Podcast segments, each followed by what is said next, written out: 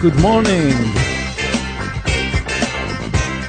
Today again, Ron and Martin Cohen with you, with a peace of mind, to give you a piece of my mind.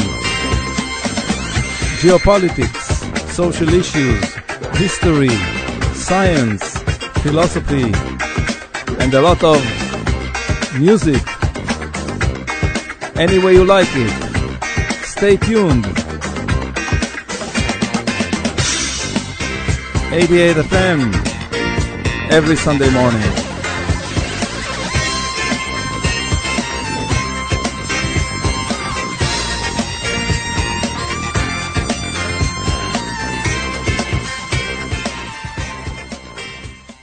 I knew before I was physically attacked on November 12 for supporting Israel that the Muslim of Australia, this inhuman mob, will join forces with the young lunatic neoliberal sector and the white racists in order to sabotage democracy. According their fake human struggle for the miserable Gazan Hamas members and supporters, this same coalition didn't protest against 2 million wars victims in Middle East, Afghanistan, Burma religion hatred wars in the past 14 years. These two-legged animals even justified and praised the non-provoked massacre of 1200 innocent civilians. The Labour government, this evil collaborator of megacorporates dictatorship, advanced the WHO and drug barons, overtaking the health system, the public and the private.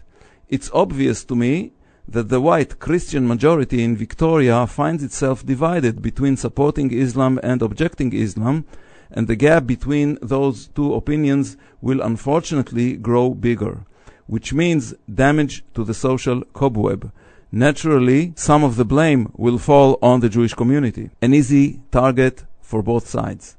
That's why the leadership should change its defensive de- tactics to attack back the public opinion. The Jewish protest grows weaker recently, and the Muslim neoliberal bloc gets stronger, more aggressive and sure of its righteousness of the Muslim terrorist propaganda. Meaning the Jewish leadership should redesign its strategy and get the silent majority attention closer to the deterioration of democracy and the danger of lab- labor neoliberal government aim to destroy Australia in the name of non-existing false humanity. When I said, ah. Ah, ah, ah,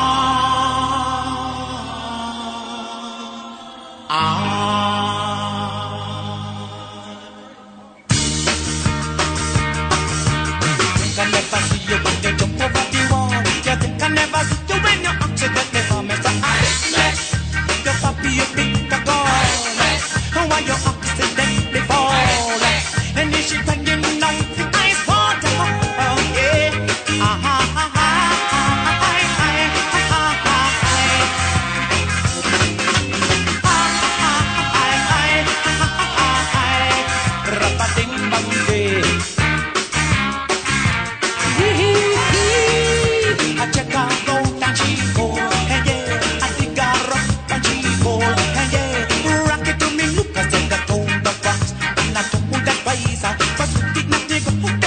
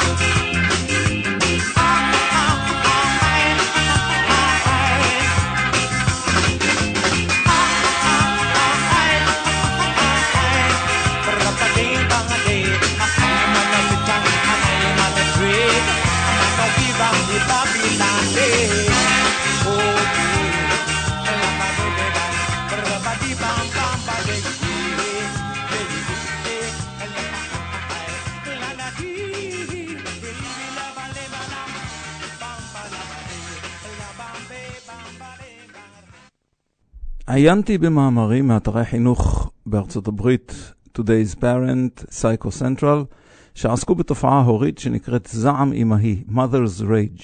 בתור מי שסבל מכך רבות בילדותו, חיפשתי תשובה לא לעימותים ילדים-הורים, אלא לאיבוד שליטה של אמהות. מתוך ראייה שאימהות מרסנות את עצמן יותר מאבות בכל הקשור לפעולת תגמול או ענישה כלפי ילדיהן, ויכול להיות שבריסון עצמו נמצאת יכולת הרס גדולה יותר. והסיבות הנראות להתפרצות ידועות. סרבנות של ילדים לציית לחוקי הבית, סרבנות להתחשב בהורים או ילדים אחרים, הרס והזנחה של סביבת המחיה הביתית, הפרת הבטחות, שקרים, מעילה באמון, התנהגות מזיקה או מביכה מחוץ לבית, וריב בין ילדים. אך אלו מעוררי זעם נראים. הסיבה להפיכת עימות לעימות ללא שליטה, והתפרצות רגשית מסוכנת, תלויה כנראה בגורמים קודמים לאירוע עצמו, ולא תמיד הם נראים. גורמים לא מודעים או מודעים ומודחקים הם בלתי נראים ברגע ההתפרצות. אולי מתגלים בבירור מאוחר מחוץ למוקד ההתפרצות. ומה הייחוד בהתפרצות זעם נשית, שהרי לכולם עלול לקרות ללא הבדל מגדרי, האם מדובר בהבדלים ביוכימיים, תפקודיים, חברתיים ונפשיים. קרלי בלאו, פסיכותרפיסטית מניו יורק, מגדירה זעם אמהי הוא תופעה של חוויית כעס מועצם לא מוסבר המפריע לשגרת חיי האם. שיינה שוחט, פסיכותרפיסטית מניו יורק, מגדירה, זעם הוא תגובה קיצונית מחוץ לגבולות האופי המוכר לאם וסביבתה. זעם יכול להביא לצרחות שמעוותות את פניה, תחושות של התפוצצות, שיגעון המתפרץ בהפתעה. עוד טוענת שלכל אחד ולכל אחת ישנם מציתי זעם קבועים, של המתבונן מהצד לא תובן העוצמה, החשיבות והעדיפות לתגובה. אלן קולומייר, מטפלת נפש לנשים אחרי לידה מגדירה, מעשי ילדים קטנים כמו תינוק שמפזר מזון, ילד שמשמיע קולות ושאר מעשים שאין בהם אפשרות או סיכון לנזק, יכולים לגרום להם לתגובת כעס לא מידתית ויש בהן תחושה של חוויה חוץ גופית, מה שנקרא זה לא אני שעשיתי את זה. לדעתה, גם אמהות שמעולם לא חוו זעם כזה, כולל חרדה ודיכאון, מסוגלות ללקוט בהם לפתע. אם התופעות סמוכות ללידה, מחזור, גיל מעבר, נוטים לייחס אותם לשינוי הורמונלי. לדעתי, גם במקרים אלו, זו הכללה גסה מדי. בהנחה שרוב הלוקות בתופעה אלו הן נשים נורמטיביות ובעלות תפיסת מציאות סבירה, ניתן להניח שאחרי התפרצות כזו מופיעים רגשי אשם ובושה, עיבוד העצמי, דיסוציאציה עצמית. רגשות אלו לדעתי מעידים על תפיסת מציאות ושיפוט סביר, אך מאידך, אלו רגשות שעלולים להעצים תופעת נפש שלילית אחרת, כמו לדוגמה, אם יש לה קודם הערכה עצמית נמוכה, אם יש לה דיכאון, ואולי אפילו התכונות האלה עלולות להעצים את ההתקף הבא. ערעור רגשי גבוה וחרדה מסוגלים לתרום רבות להתפרצות. בשתי תופעות אלו חסרה יכולת של איזון רגשי ותכנון תרחישים. יש מתאם גבוה בין זעם לחוסר תמיכה רגשית, כמו חוסר תמיכה מבן הזוג, מהורים, מהמיצוב החברתי, ממקום העבודה. כשאישה מרגישה יותר לבד, קשה לה יותר להתמודד עם uh, הרבה uh, משימות והרבה עימותים בעת ובעונה אחת. במאה השנים האחרונות, שיעור הבוגרים שחיים הרחק מהורים או משפחה או קהילה גדל באופן ניכר, והדבר מקטין את תמיכת הסביבה. אצל אמהות מוחצנות יכול הזעם להגיע גם לגילויי אלימות כלפי הילדים, או גופנית או מילולית. לאמהות מופנמות יכול הזעם להתבטא בהרס עצמי. עומס משימות עקב שגרת חיים מגדיל את הסיכוי לאיבוד שליטה והתפרצויות. בחברה המודרנית נמצאות אמהות במיצוב שלילי בכל מקרה. או ויתור על קריירה עבור הורות, וזה מרחיק את האם מעצמאות כלכלית, זה פוגע בדימוי העצמי, מעלה מצוקה של כליאה ומקטין מעגלים חברתיים. או שילוב קריירה עם הורות, ואז זה מנתק בין ילדים צעירים לאם בשנים הקריטיות, מביא רגשי אשמה של נטישה, מעמיס סדר יום לרמה של שחיקה נפשית. כיום יש יותר משפחות דו-מיניות, זאת אומרת איש ואישה, שבהן מחולק הנטל בין ההורים באופן שוויוני יותר, אך עדיין ב-80% מהמשפחות המקובלות בעולם המערבי מקבלות את האם כהורה ראשי והאב כהורה משני. אלא שחלוקת הנטל בדרך כלל היא לרעת האם. לאם, גם עקב היותה היולדת והמטפלת הכמעט יחידה בתינוק בשנה הראשונה לחייו, נוצרים בשנה זו לחצים גופניים ונפשיים שמתבטאים כשהילד גדל, ולעיתים הילד סובל מכך. דוגמאות ללחצים בשנה הראשונה, בעיות הורמונליות וגופניות המשפיעות על תפיסת העצמי ועל יחסים במשפחה, אבל על האובדן של התקופה שלפני ההורות, שינוי אורחות חיים מבחינת הפרנסה, עבודה, קריירה וגם יחסי זוגיות, שחיקה, שזה חסר בשינה, הנקה, ריבוי משימות בו זמנית והחלמה מהלידה. זעם אמהי משפיע כמובן על הילדים לפני כולם. ילדים רואים הכל כל הזמן, בעיקר מה שהורים מנסים להסתיר. אלא שהם תופסים אירועים בכלים שלהם ובעוצמה גבוהה יותר ולא מידתית. ילד, לדוגמה, שרואה את ההורים שלו רבים, מבחינתם זה עוד איזה שהוא ריב אחד ואחר כך אפשר להשלים, מבחינתו זה חורבן עולמי. מדוע? כי חסר להם בסיס השוואתי. אובדן שליטה של אם, היא משמשת לתינוק כראי שדרכו הילד מגדיר את עצמו בגיל צעיר, הוא מבחינת הילד אובדן חמור. דוגמה, אובדן אמון באם. אובדן הביטחון בעצמו ובמקומו, זה סיבה מדוע ילדים במצוקה מתחבאים בפינה שלדעתם קשה להשיג אותם בה, או ארון או משהו כזה. הילד חווה חיים תחת איום מתמיד, קשיי הסתגלות לסביבה וקשיים בתפקוד היומיומי, הוא חווה את זה גם. חיפוש מקלט חלופי, בגילאים בהם הם עצמאים הם יחפשו מקלט בבתים אחרים או דמויות חיקוי אחרות. תחושה של בגידה, חשדנות, ניכור ואכזבה מההורים. פחד מפיתוח יחסים, יחסים חדשים, זה עלול להיות שחזור של אכזבה, ובגלל זה כמובן התבודדות. חרדה מהישנות מקרים כאלה, ולכן ביטוי עצמי נמוך מהרגיל, או ביטוי עצמי מוחצן מהרגיל, ולגיטימציה להתנהגות חסרת שליטה. מתחיל מזעם, אלימות, הפקרות, ואחר כך יכול להמשיך גם להתמכרות וחוסר השתלבות במסגרת. ועוד תופעה שילדים עלולים ללקוט בה, חוסר ביטחון ותקשורת התפרצותית עם הסביבה, אימפולסיביות, מונעת יכולת למידה או פיתוח כישורים, גורמת לבעיות ריכוז וקשב וגם לבעיות אכילה.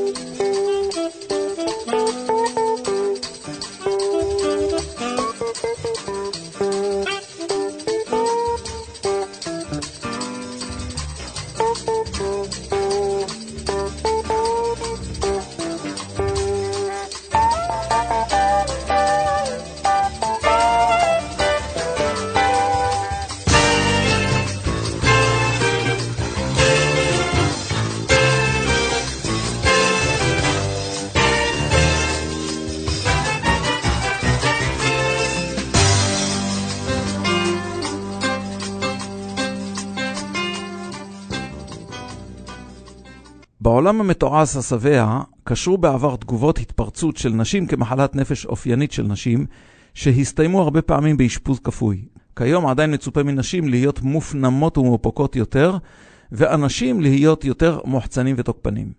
הבדלים הורמונליים ותפקודיים בחברה ובמשפחה יצרו דעה קדומה כזו.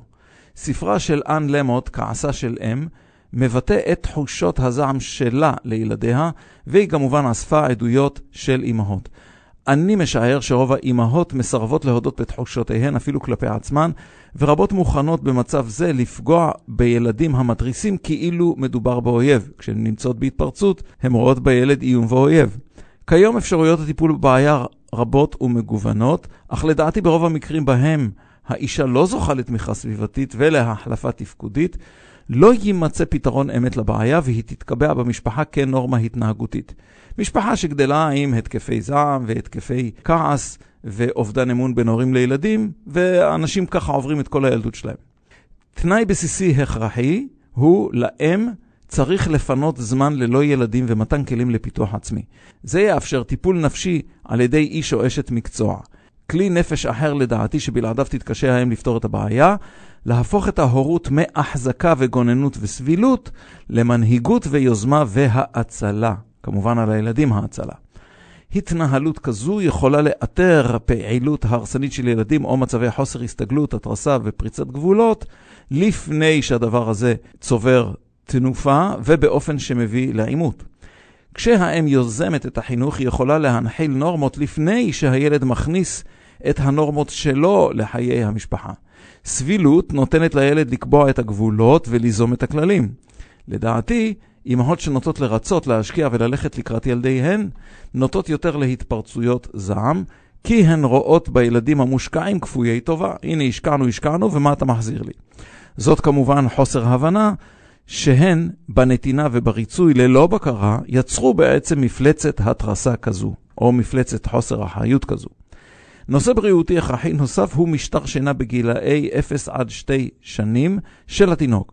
ללא שינה ראויה, נפגעים תפקוד, יעילות, בריאות, תשומת לב, כושר מציאות ויכולת החלטה. גם של האם. פעילויות מסך, אמצעי תקשורת, אלקטרונית, מדירות שינה ומבזבזות תשומת לב של האם, שהיא תהיה נחוצה בהמשך היום לתינוק, לילד או לאם עצמה. ישנן הרבה אימהות שמפיגות את השעמום על ידי מסכים וככה הן שוחקות את עצמן. קולין סטו מ-Today's Parent מציעה לאם לברר עם עצמה אילו חריגויות בבית או בהתנהלות הילד עלולים להביא אותה להתפרצות זעם בעוצמה גבוהה, ומהן חריגות שהן נסבלות ונשלטות, ואין ילד ללא חריגות. לדעתי, ילדים מבצעים פעולות התגרות בסדר הקיים מסיבות רבות, ועל ההורים המטלה איך לאבחן את הסיבה. לדוגמה, מצוקה אישית וצורך בתקשורה לסביבה. ילד צריך להביע את המצוקה שלו. ופיתוח כלי ביטוי עצמי, למידה ואתגור עצמי. כשהילד מפריע את המצב הקיים, הוא בעצם מבטא את עצמו בלי שום קשר אפילו להורים שלו. משיכת תשומת לב של ההורה, וכאן זה ברור, הילד רוצה לאותת משהו להורה, אבל לא יודע תמיד איך לעשות את זה, והוא מבטא את זה בכלים שלו. וכמובן, בחינת גבולות ובחינת כוח של ההורה, הילד עושה את זה הרבה פעמים כדי לרכוש ביטחון עצמי מתגובה נכונה של ההורה, או חוסר ביטחון עצמי מתגובה שגויה. וכמובן, עימות עולם הערכים של הילד עם זה של ההורה, ולילדים יש עולם ערכים. סיבה נוספת למשבר כזה הוא גילאי 3 עד 6, וזה דבר שאני בדקתי במקומות אחרים. האימהות התרגלו לילד שמתפתח באופן צפוי בעיניהן, ולפתע בגיל הזה, שלוש וקצת, מתחיל הילד להיות פרוע, אנרגטי ומתפעל את סביבתו ללא הפסק. האימהות מנסות לרצות בלי להבין את הגיל. רמות הטסטוסטרון מתחילות לעלות, הבנת הסביבה משתכללת. בגיל כזה הילד יכול ורוצה להפעיל את סביבתו מבוקר עד ערב. יש לו אנרגיה בלתי פוסקת.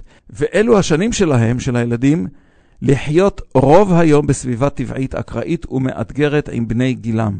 זה הזמן של הילדים להיות מחוץ לבית, בסביבה שיש בה הרבה יותר טבע, עם בני גילם ועם כאלה שבוגרים מהם, זה, זה וזה בסדר, ולהיות כל היום בסביבה הזאת ולחזור הביתה בערב רעבים ומלוכלכים. כן, לא צריך בהכרח להיות בבית ספר. ובהתאם לרמות אנרגיה כאלה, ברור שלא כל מקרה ראוי ואפשרי לפתור בשיחה רגילה. לעתים, אם האם מגדירה פעילות מאיימת, מטריחה או מפריעה מבחינתה במושגים אחרים, פשוט תגדיר את זה אחרת, יש לה סיכוי להגיב בחומרה אם החליטה שזו תגובה נכונה, אבל גם אם התגובה היא בחומרה, היא עדיין בשליטה. מותר להגיב ביד קשה, אבל רק מתוך שליטה. ילדים יודעים מתי הענישה נעשית בצדק ומידה ומתי לא. ג'ניפר רדיש, יועצת תרפיה מקלגרי קנדה, מגדירה את הזעם כאובדן שליטה, וגם מוסיפה שזעם הוא בעיה שניונית. למה? כי ישנן בעיות מקור שעודדו תגובה כזו. צריך לזכור שילד כחלק מהגדרת הביטחון שלו בסביבתו, הם יציבות ושליטה של ההורים. הורים יכולים להיות נוקשים, אבל הם צריכים להיות יציבים, כלומר, מגיבים על אותו דבר באותה צורה, מקיימים את החוקים שהם קבעו, ושיהיו בשליטה על מצבם הם. אם האם לא שולטת בעצמה, אז העולם הוא מקום לא בטוח מבחינת הילד.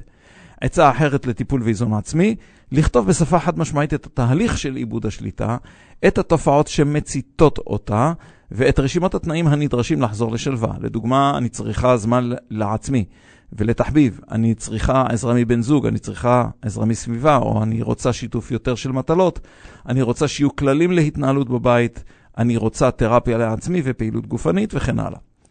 כיוון שיכולת ההרס של זעם אמהי היא גדולה, עדיף במצבים שאינם חירום פיזי וסיכון חיים, להתנתק מהסביבה והאירוע ולחזור אליה עם רוגע ודרך פעילות מגובשת. כלומר, האם מרגישה שהיא הולכת להתפרץ על הילד שלה, והסיטואציה אינה סיטואציה שמסכנת חיים, אז עדיף לצאת ולחזור. כמה נתונים לתופעת שחיקה אמהית מראיון שנערך עם דוקטור אמילי אדלין. 78% מהאימהות שנשאלו בסקר בארצות הברית הזניחו את בריאותן כדי לדאוג לרווחת ילדיהן, פשוט הקריבו את בריאותן. ההסגר הכללי בעקבות דיקטטורת הקורונה הגבירה לחצים משפחתיים, תחושת מחנק, תחושת כלא ופלישה הדדית למקום מחיה. מתוך כך גם הקטינה את יכולת הגמישות וסף ההתפרצות. 40% מהנשאלות סיפרו על עלייה בתגובות תוקפניות נגד ילדיהן בתקופת ההסגר. ולסיכום, אין סיכום. הורים שעברו גדילה, התפתחות, העצמה ובחינה עצמית טרם היותם הורים, יצליחו לחוות תקופה קשה זו בשליטה וניהוג טובים יותר.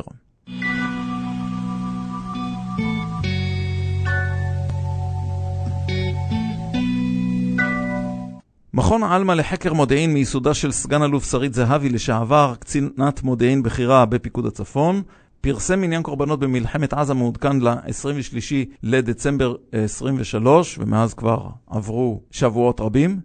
ביום השביעי לעשירי עצמו, אזרחים הרוגים 750, חיילים הרוגים 485, שוטרים 58 ושב"כ 10. חטופים בשבי נכון ליום ה-23 ל-12, 129.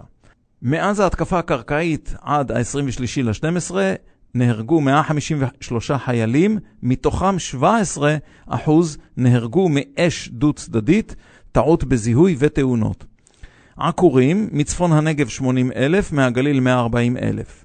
מטרות שפגע בהן צה"ל בעזה בלבד, 22 אלף מטרות, ההרוגים בעזה 11 אלף. נתונים אלה מתעדכנים תדיר ועד לפברואר 2024 כמובן נתוני הפציעה וההרג של צה"ל גבוהים הרבה יותר. נכון ליום זה של ינואר אנחנו יודעים לפחות על 5,000 פצועים. Great.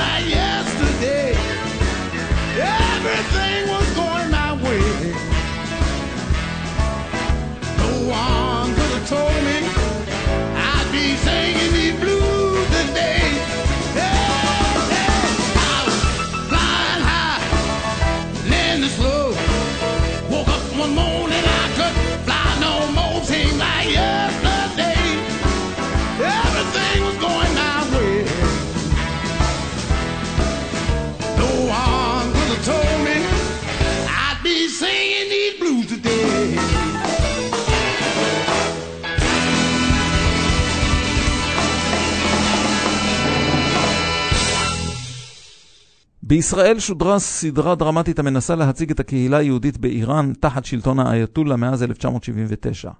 חוקר בתחום טוען שרוב המוצג בסדרה שקרי ועוולותי להחריד, מראה חשיבה מתייגת על יהדות איראן מאז 1979, ולוקה בחוסר הבנה בסיסית. בהמשך לסיפור ההיסטוריה של יהדות איראן שאני הבאתי לכם לפני מספר שבועות, וגם מחקריו של פרופסור מנשרי בנושא המדיניות באיראן האסלאמיסטית, בא ספרו של המזרחן דוקטור ליאור שטרנפלד מאוניברסיטת פנסילבניה, שנקרא בין איראן לציון, על ההיסטוריה הנ"ל. היהודים תחת השושלת הפהלבית מ-1921 עד 1979 שגשגו וזכו לרווחה יחסית למצוקה של אלף שנים קודמות. במחקריו על תנועת המחאה באיראן, הוא בדק את יחסי הקהילה למהפכה, למרות שמבחינתם אסלאם זהה לרדיפה. תפיסת העולם הישראלית את עצמה ואת תפוצות האסלאם נגועה במיתוס, הזיות, גזענות ובערות עד היום. ההזיה העיקרית, יהודי האסלאם הם ציונים ולכולם שאיפה לנטוש את מולדתם ולהגר לישראל. מיתוס אחר, ישראל היא המקום המועדף על יהודי המזרח והיא קרש הצלה בשבילם. ותפיסה זו הייתה גם הדוקטרינה של הסוכנות היהודית, אגף נתיב במוסד וכותבים אחרים. קהילת יהודי איראן הייתה מהקהילות בגולה שהתעמרו בהן התושבים המקומיים הכי הרבה ב-1500 השנים האחרונות. אך למרות זאת, ראו עצמם רוב יהודי פרס ואיראן, איראנים נאמנים לחלוטין. מאז 1948 ועד 1979 חזרו מישראל לאיראן עשרת אלפים מהעולים מאיראן, ורבים אחרים עזבו את ישראל ללוס אנג'לס, ללונדון ומקומות אחרים.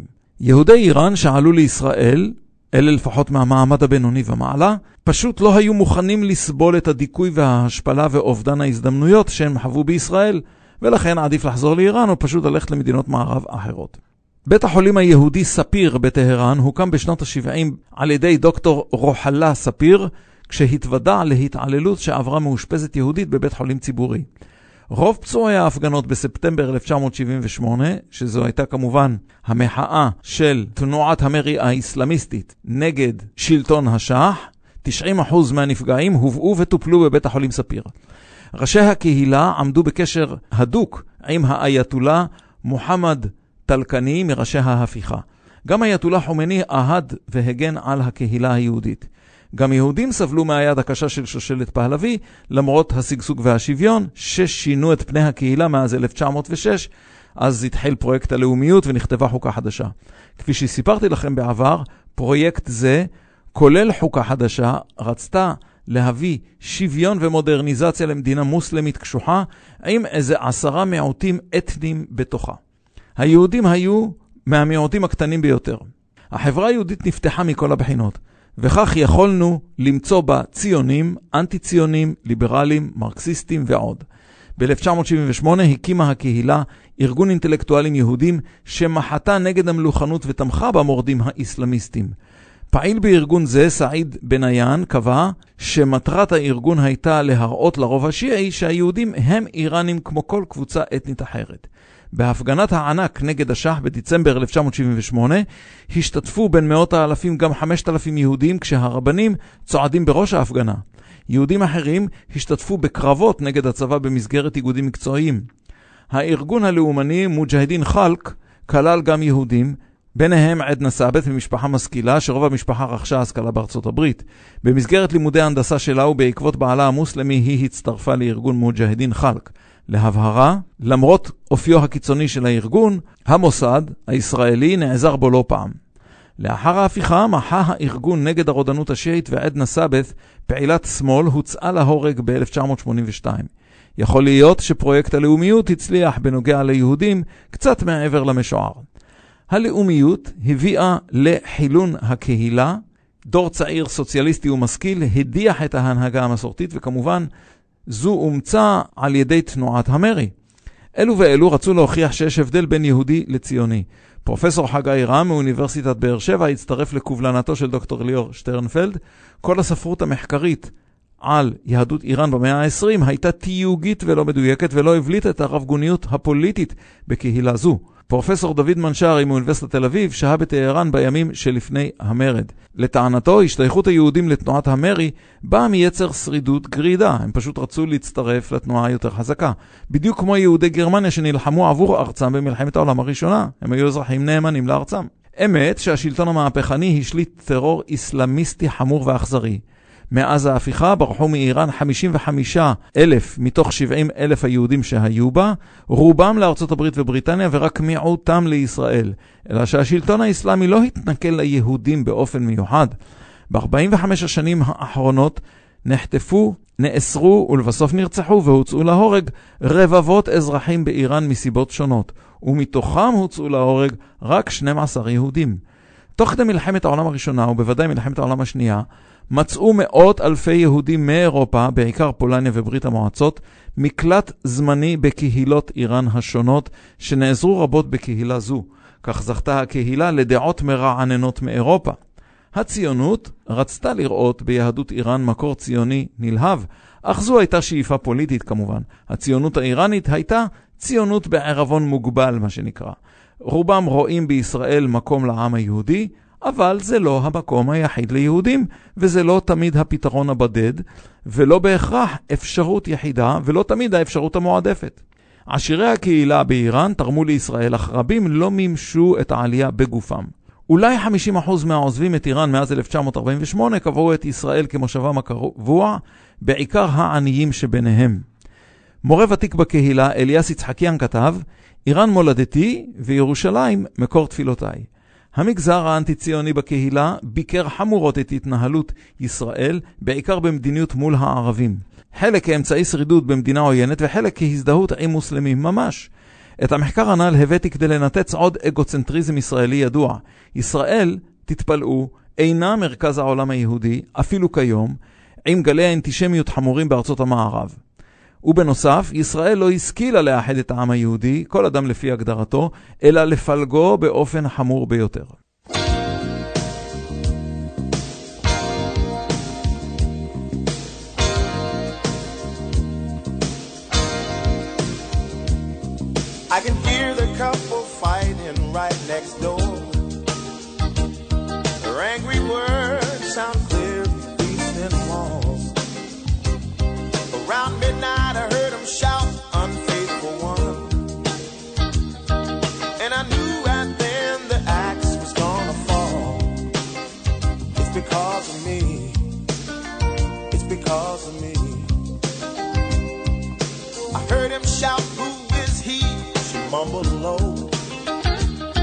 Said, Baby, don't you lie to me no more. And I'm listening through these thin walls, silent shame. As he called out my name, I was right next door. It's because of me. It's because of me. Because of me.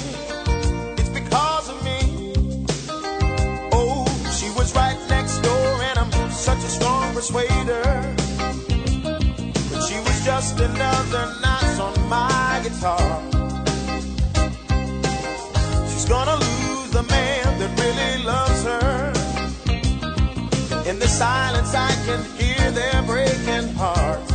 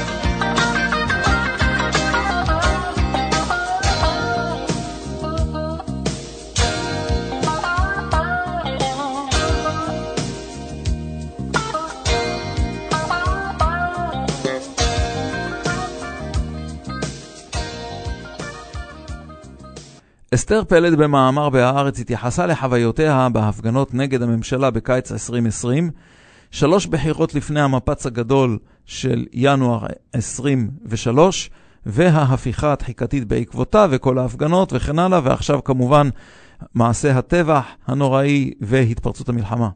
לפי דבריה, משתייכת היא למחנה הליברלי, שזה סביר, או למחנה הנאו-ליברלי, שזה לא סביר, הזוי ורעיל כמו מחנות מתנגדים לו.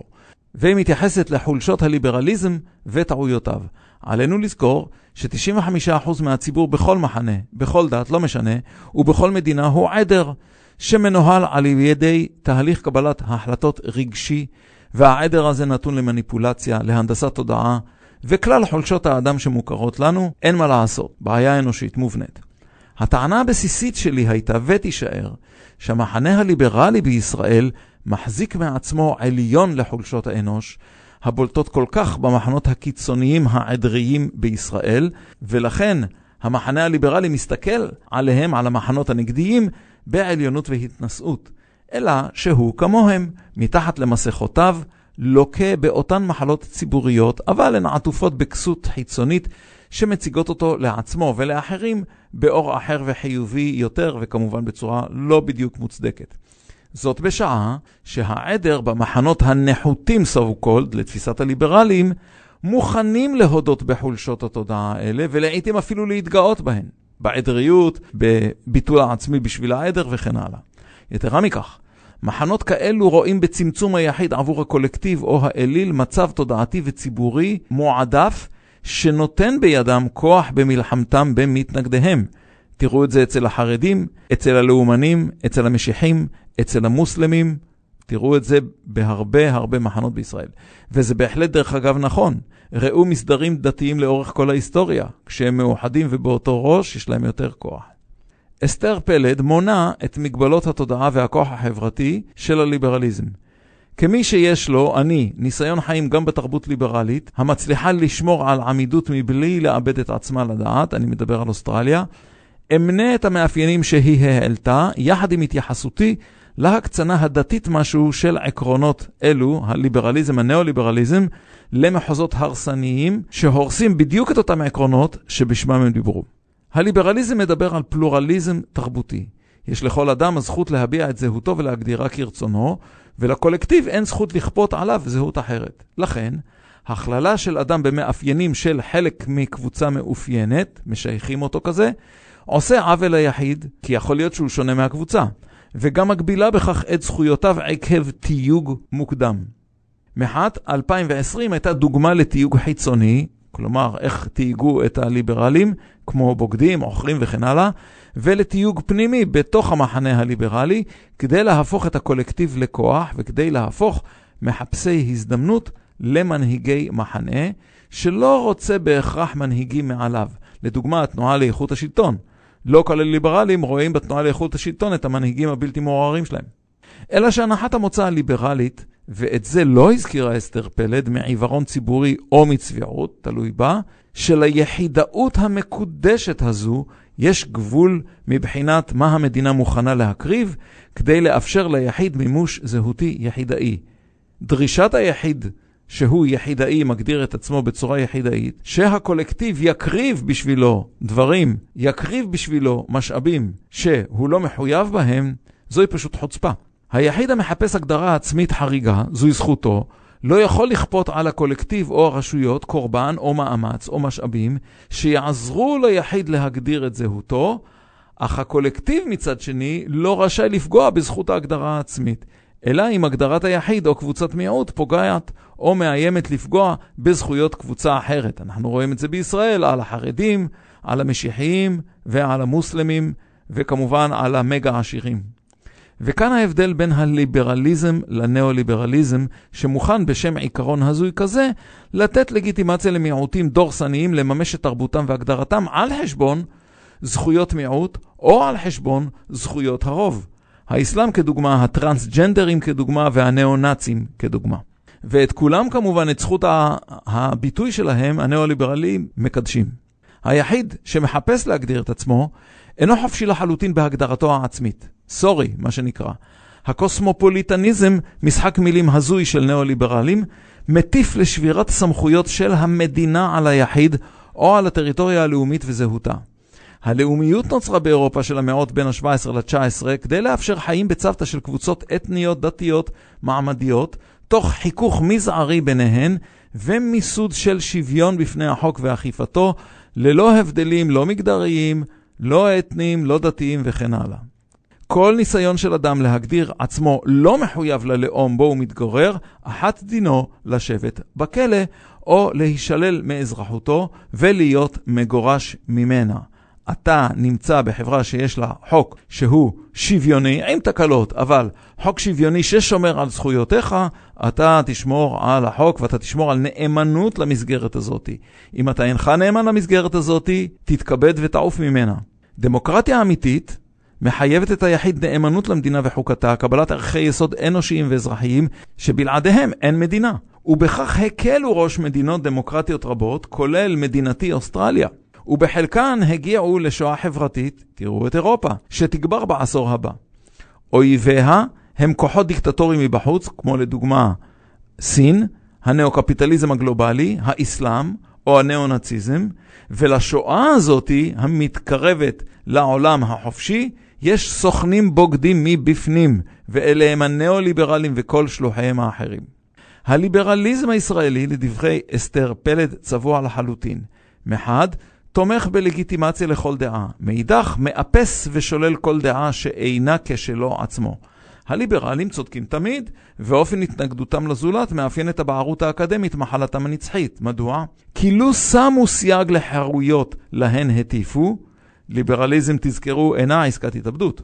אז יכלו למיין את מתנגדיהם למתנגדים לגיטימיים, שאינם שוללים ערכי יסוד וזכויות יסוד, ומתנגדים עבריינים, אלו שהאידיאולוגיה שלהם פוגעת בזולת. מי שלא עשו זאת, הפכו את דרך פעולתם החופשית והמשוחררת לאויבת הדמוקרטיה בעצמה. מחנה השלום הליברלי בישראל הוא מיעוט מובס כהגדרתה, גם כי הפך את חולשתו לאידיאולוגיה, גם כי נתן לגיטימציה לאויבי הדמוקרטיה, וגם כי התנהלותו האנטי-חברתית דאגה לקרסו ולא לתודעתו. התבצרות המיעוט הזה במבצרו התודעתי והרכושני, הרחיקה אותו מאותם מגזרים להם יכל להושיע מחד ולגייס מאידך. מי שלא עשה כן, תייג את עצמו כאויב האומה, אויב המעמד הנמוך, וקורבן לגיטימי לשנאה בערותית. השנאה של אותם מחנות ומגזרים שמתנגדים לליברליזם. לדעתה, על המחנה המכונה בטעות שמאל, very very small, לחזור לאידיאלים הישנים שלפני 70 שנה הפכוהו להגמוניה, הנהגה לאומית ומעצבי המדינה. אלא שאסתר פלד, ברצונה, מה שנקרא, לשחזר את העבר, מתעלמת מעובדה פשוטה. האבות המייסדים של הניאו-ליברליזם הם מחנה בולשביקי, משיחי, חילוני ואנטי דמוקרטי דאז, וההגמוניה הישנה התנגדה בקנאות דתית ובערותית לכל ליברליזם אפשרי, תראו את היחס שלה לדוגמה למפלגות הליברליות, חירות וכן הלאה, וראתה בו אויב, בדיוק כמו שחרדים או מוסלמים רואים בלהט"בים אויב בר השמדה. היא הכותבת שבשעת פרסום המאמר התגוררה במושב עולים שמאוכלס מזרחים לאומנים ומסורתיים, באחד מיישובי פרוזדור ירושלים, אומרת שהמיעוט הניאו-ליברלי, עקב מצוקתו, מסתגר בבועתו. בין אם היא בועה תודעתית או חברתית או מקומית, כמו לדוגמה תל אביב והערים המבוססות. מפלט רגשי שמחליש את המגזר הזה יותר ומרחיקו מהצלת התודעה החברתית שלו עוד יותר. ככל שתתבצר יותר, ככה תאמין שההזיות שלך הן המציאות. דיסוציאציה חברתית ברורה. בעיניה, לדוגמה, נתניהו וכנופייתו הוא ליברל דורסני משמיד כל. זו שגיאה חמורה שלה. נתניהו איננו ליברל. רק כיוון שהוא תומך בנאו-קפיטליזם דורסני וחזירי, זה לא הופך אותו לליברל.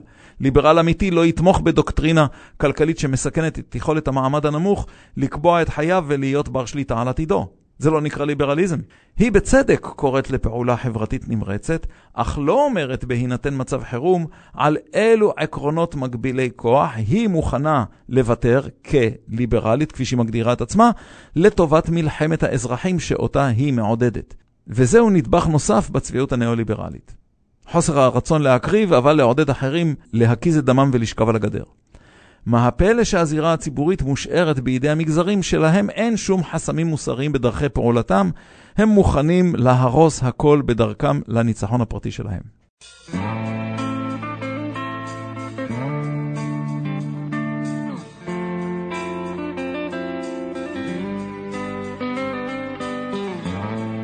Is it getting better? Or do you feel the same? Will it make it easier on you now? You got someone to blame. You say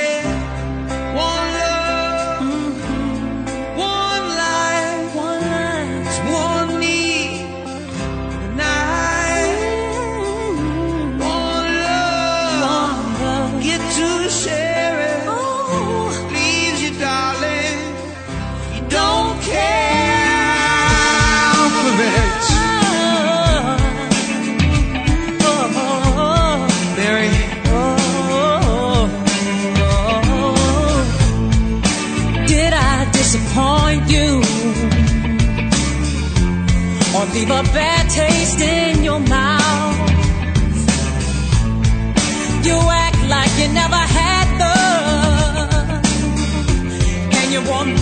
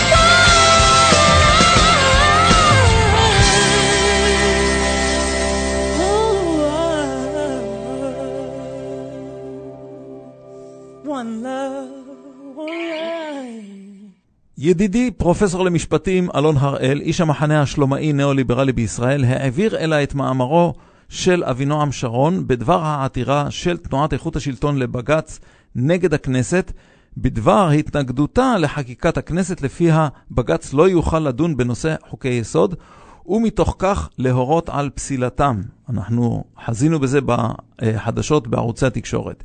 אלא שאבינועם שרון כתב איזשהו מאמר משפטי בנושא.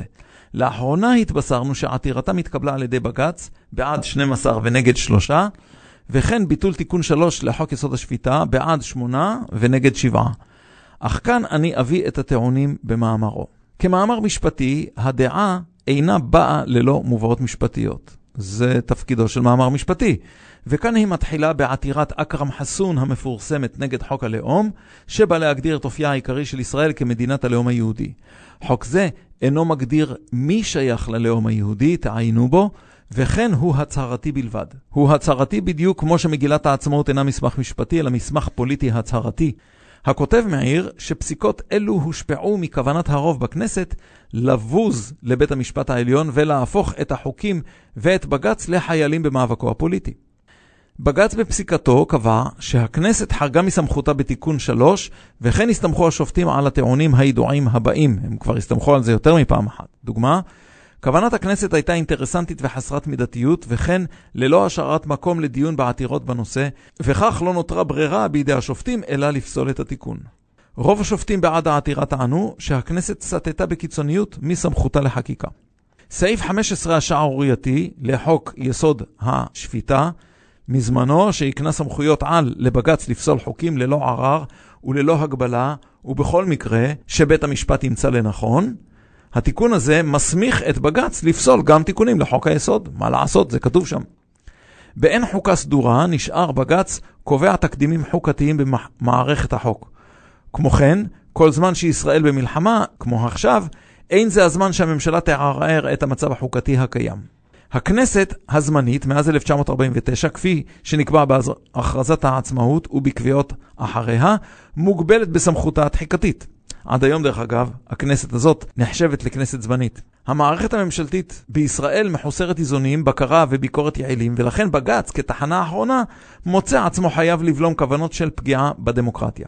למרות ששאלות מהות ועקרונות ראוי שיידונו בזירה הציבורית, הכנסת היא זו ששמה לעצמה סייגים לפעולתה, ולפי אלו פעל בג"ץ, סעיף 17א לחוק יסוד הכנסת. בג"ץ והכנסת לא יכולים לערער על אפיונה של ישראל כיהודית ודמוקרטית, ובג"ץ מחזיק בסמכות לבדוק האם הכנסת סטתה מייעודה ומגבלותיה אלו. פסילת עילת הסבירות, לדעת בג"ץ, פוגעת ביכולת העתירה של אזרח שנפגע מהחלטת ממשלה. בנוסף, הממשלה מחוסרת מערכת איזונים כדי להפוך את החלטותיה לסבירות ומשילות, וכן כי חקיקה או החלטה ללא סמכות ערעור יוצרת מצב של יש דין, אבל אין דיין. דעת מיעוט של השופטים אמרה שבג"ץ הוא רשות ככל רשות, ומוגבל בסמכות שהגדיר החוק כסמכותו. פסילת חוקים על ידי השפיטה אינה מעוגנת על יסודות חוקיים מוצקים, ולכן יש להיזהר בכך. הגבולות האמיתיים של הגבלת בג"ץ עדיין לא ידועים בכלל עד שהם יעמדו למבחן. כלומר, מה שאמר המיעוט, שיחוקקו, תנו להם לחוקק, תנו לעניינים להתנהל, עד שבסופו של דבר יועמד למבחן האם חקיקה פגעה בדמוקרטיה או לא, או פגעה באדם כלשהו או לא, שיש לו, לו זכות עמידה בבג"ץ. למרות שהעם הוא ריבון עליון, ועל ידי נציגים מחוקקים בכנסת, השארת סמכויות ללא בקרה על ידי הכנסת והממשלה גורמת לצורך בהתערבות מערכת המשפט. סמכות בג"ץ כבקר הכנסת מעוגנת בהגדרת המדינה כיהודית ודמוקרטית, כמשתקף מהכרזת העצמאות, וזה דרך אגב פשוט שקר מוחלט. דעה נוספת במיעוט הייתה, העתירה הייתה צריכה להיפסל על הסף, מחוסר סמכות לדון בחוק יסוד. בג"ץ לא נתן את דעתו על השאלה מי קובע את סמכות בג"ץ להתערב בחקיקה. האם יהיה זה בג"ץ עצמו, הוא קובע את סמכותו, או המחוקק. ואנחנו יודעים כיצד בנויים החוקים. לי היה חשוב להביא את הדברים מתוך ראייה ש-99.99% מאזרחי ישראל היו עסוקים מדי מכדי לקרוא את טיעוני השופטים לפסיקתם, מועילים ומזיקים ככל שיהיו, ובוודאי אותו שיעור בעם, 99.99%, לא דן בטיעונים הבראשיתיים שהעלו השופטים בפסיקות בג"ץ בנושא של פסילת חוקים וההחלטות בשלושים השנים האחרונות. לו היו 10% מהציבור בישראל טורחים לעקוב אחרי ההשתלשלות של ההשחתה של הכנסת מחד ומערכת המשפט מאידך ב-40 שנים האחרונות, היה מבין האזרח הסביר הממוצע שבעת הצורך סיכוייו לקבל צדק במערכת המשפט או ברשויות אחרות קרוב לאפס, ועליו לשקול את מקדם הסיכון שהאזרח לוקח על עצמו כשהוא מתעורר כל בוקר ומחליט לא להחליט בסוגיה זו.